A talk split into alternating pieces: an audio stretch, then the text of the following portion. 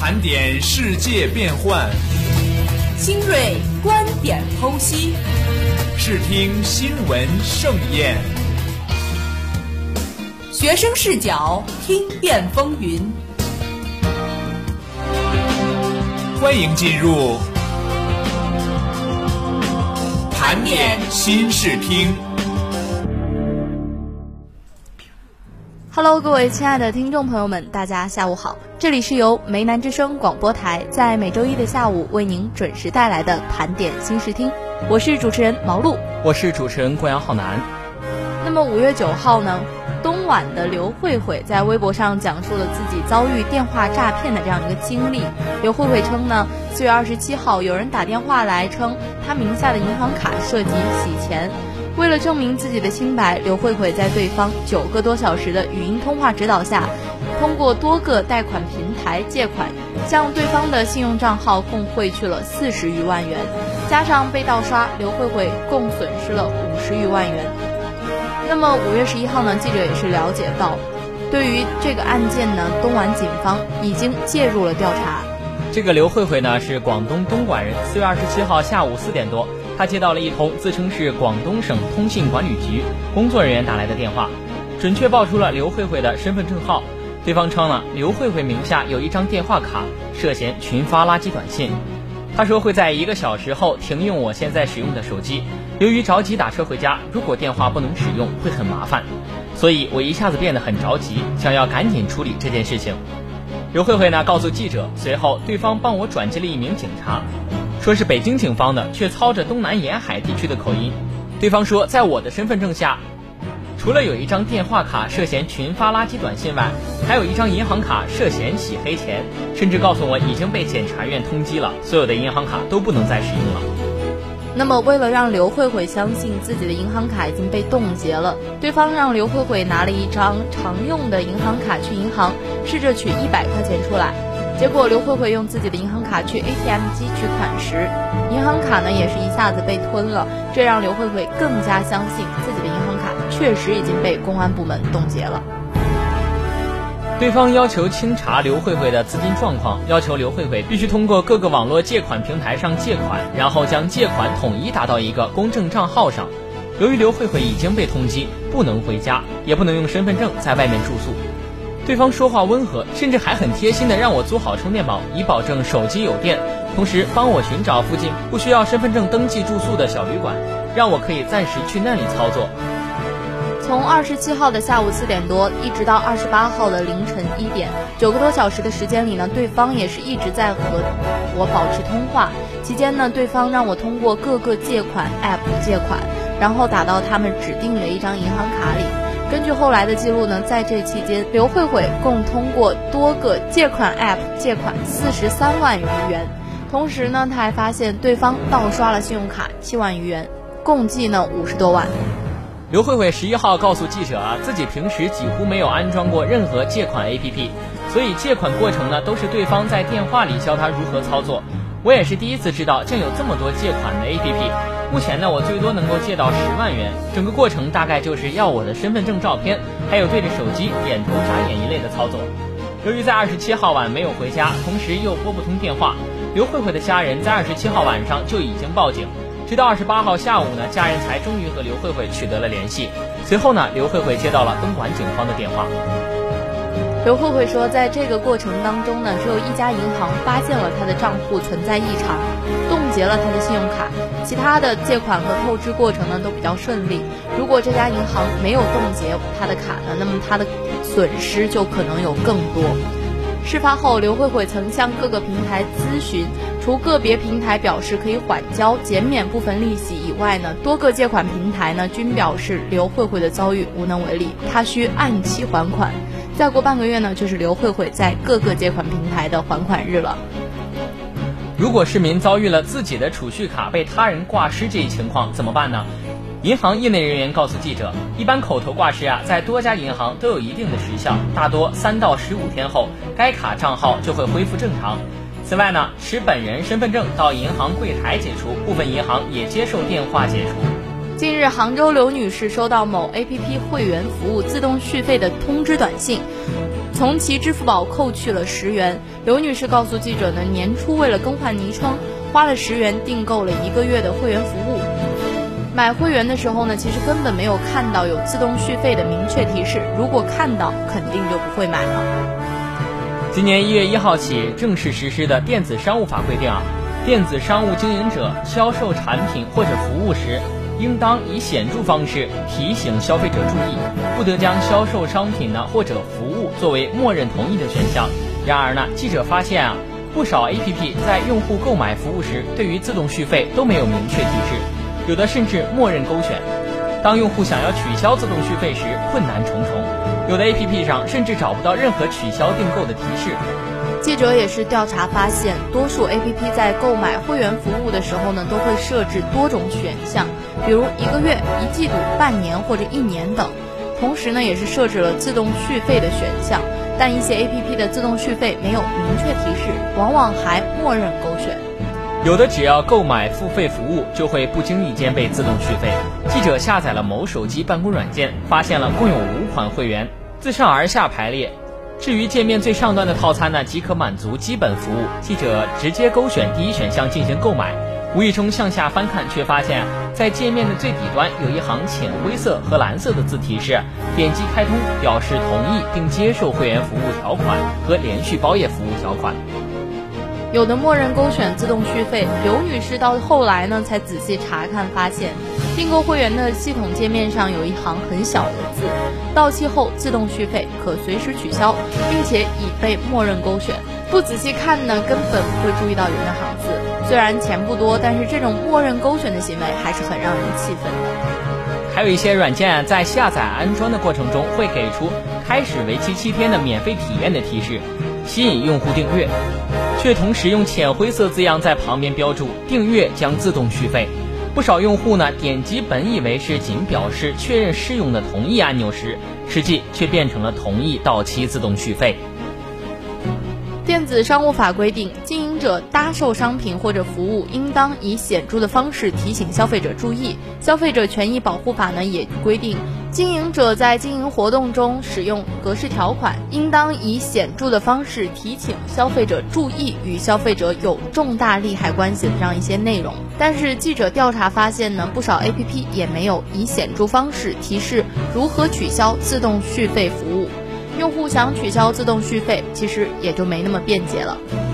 有的 APP 上呢找不到任何取消订购的提示。刘女士当时想马上关闭自动续费，可找遍软件界面，却没有发现任何引导与操作说明。记者打开该 APP 呢，在订购会员页面呢，既没有看到消费协议，也没有任何相关，也没有任何有关退订服务的说明指示。通过在网上查询呢，才了解到用户需要主动咨询客服才能够获得相关指引。记者具体操作发现啊，用户需要在 APP 中“我的”那一栏中寻找右下角的“提问客服”，输入如何关闭自动续费，才会看到相关说明。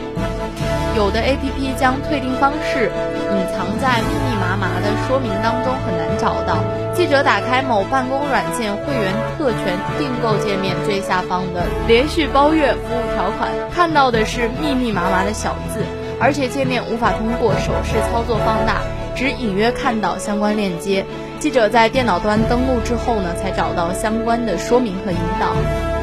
记者啊，调查发现，如何取消某某软件自动续费？一直是网上的热门话题。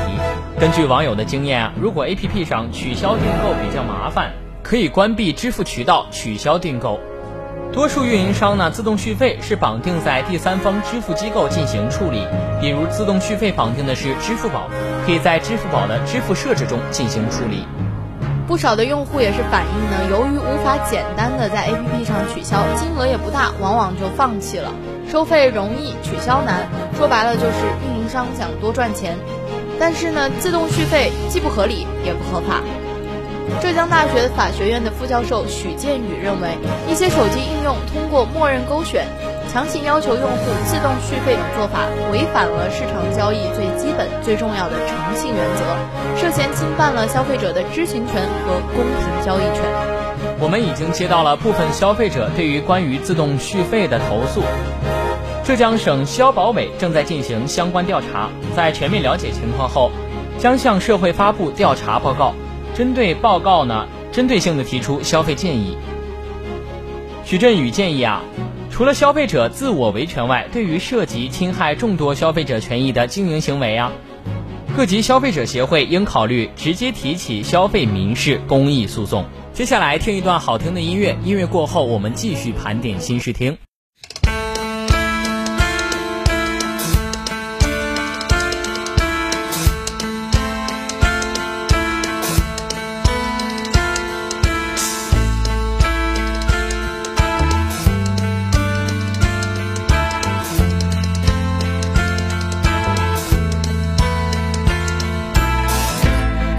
要笑得多虚伪，才能更融入这世界？每个人的脸上都像是贴了张一样的假面，想不起我在做什么，想不起我在想什么，想不起灵魂深处到底发生了什么。迷雾迷雾在迷雾，我惊觉自己在原地踏步，到底是谁把我情蒙住，不想再糊涂。迷路迷路迷了路，我就彻底被这团迷雾困住，谁能够指引我一条路，带我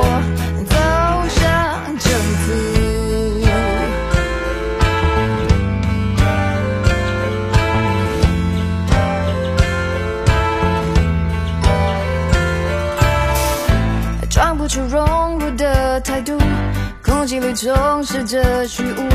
说什么都掩饰不了我这局外人的局促。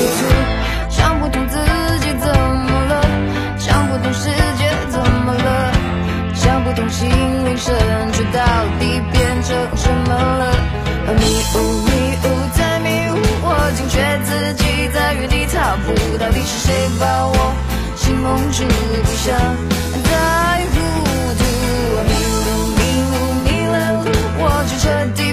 团迷雾困住，谁能够指引我一条路走上正途？掌声，若需要掌声，只要你愿当被驯服的象，就在你就可以上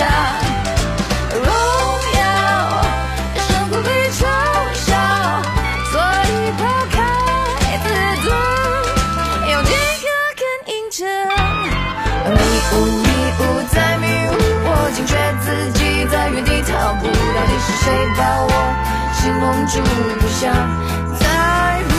涂。迷路迷路迷了路，我就彻底被这团迷雾困住，谁能够指引我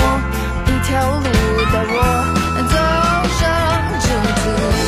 迷路迷了路，我就彻底被这团迷雾困住，谁能够指引我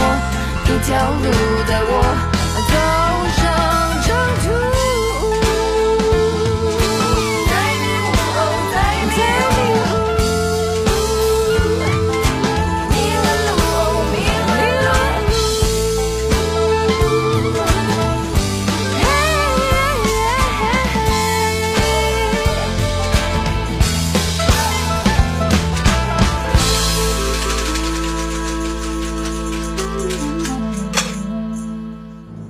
乐回来，我们继续盘点新视听。一切成功的大型国际运动会啊，离不开精彩而富有特色的开幕式、闭幕式仪式演出。五月十日呢，第七届世界军人运动会开闭幕式导演团队在武汉集中亮相。武汉军运会开闭幕式，解放军文工团团长、国家一级编导杨孝阳担任总导演的总创意。北京奥运会开闭幕式，工作部部长、国家一级编剧张和平担任艺术总顾问。导演团队核心成员大多来自军队，也有一些活跃在地方艺术创作一线的新锐力量。其中很多人曾参与北京奥运会开闭幕仪式的演出创作。世界军运会被称为军人奥运会，本届军运会将于十月十八号至二十七号在湖北武汉举行。届时呢，将有来自一百多个国家和地区的近万名现役军人同台竞技。总导演杨孝阳介绍，本届军运会开闭幕式的核心创作理念是以五千年华夏文明为依托，围绕共享友谊、共筑和平的赛会主题，通。过以和为邦、以和为贵的中华五千年文明核心思想的诗化呈现，向世界传达中华民族对和谐、和平、文明的崇尚与追求。开闭幕式的演出环节将围绕军人、军队和军事文化的艺术展现，将军事元素、军事人物和军事事件的诗化叙述，穿插于源远流长的中华文明之中，展示中国波澜壮阔的历史和中国古代军事文化的深厚底蕴，以及对世界军事的影响与贡献，反映止戈为武的中国传统军事思想，传递中华儿女自古以来追求和平的愿望。除了军运会的特色元素，开闭幕式呢还将充分体现武汉地域文化的这样一些特点，带给现场和全球观众耳目一新的视听感受。据了解呢，军运会的开幕式将应用最新的舞台科技，比如说呢人工智能机器人和超高亮度激光投影，实现舞台多维扩展，在视觉上呈现多维立体效果，完成三百六十度全景式立体式的空间表演。昨天呢是一年一度的母亲节，一篇转给你那个数学很烂的老妈母亲节快乐的文章感动了无数网友。文章最后那句“其实他不是数学烂，只是即使他已经给了全世界，还会为没能给你整个宇宙而感到愧疚”，戳中了无数人的泪点。养儿方知育儿难，养儿方知父母恩，养儿方知家里暖。母爱渗透在平淡生活中的点点滴滴。真正的伟大不需要宏大的叙事，也不需要轰轰烈烈的场景，只需一个平凡的点滴，便能触动你的心灵。这便是母爱的伟大。因为爱，它总是给予了我们更多。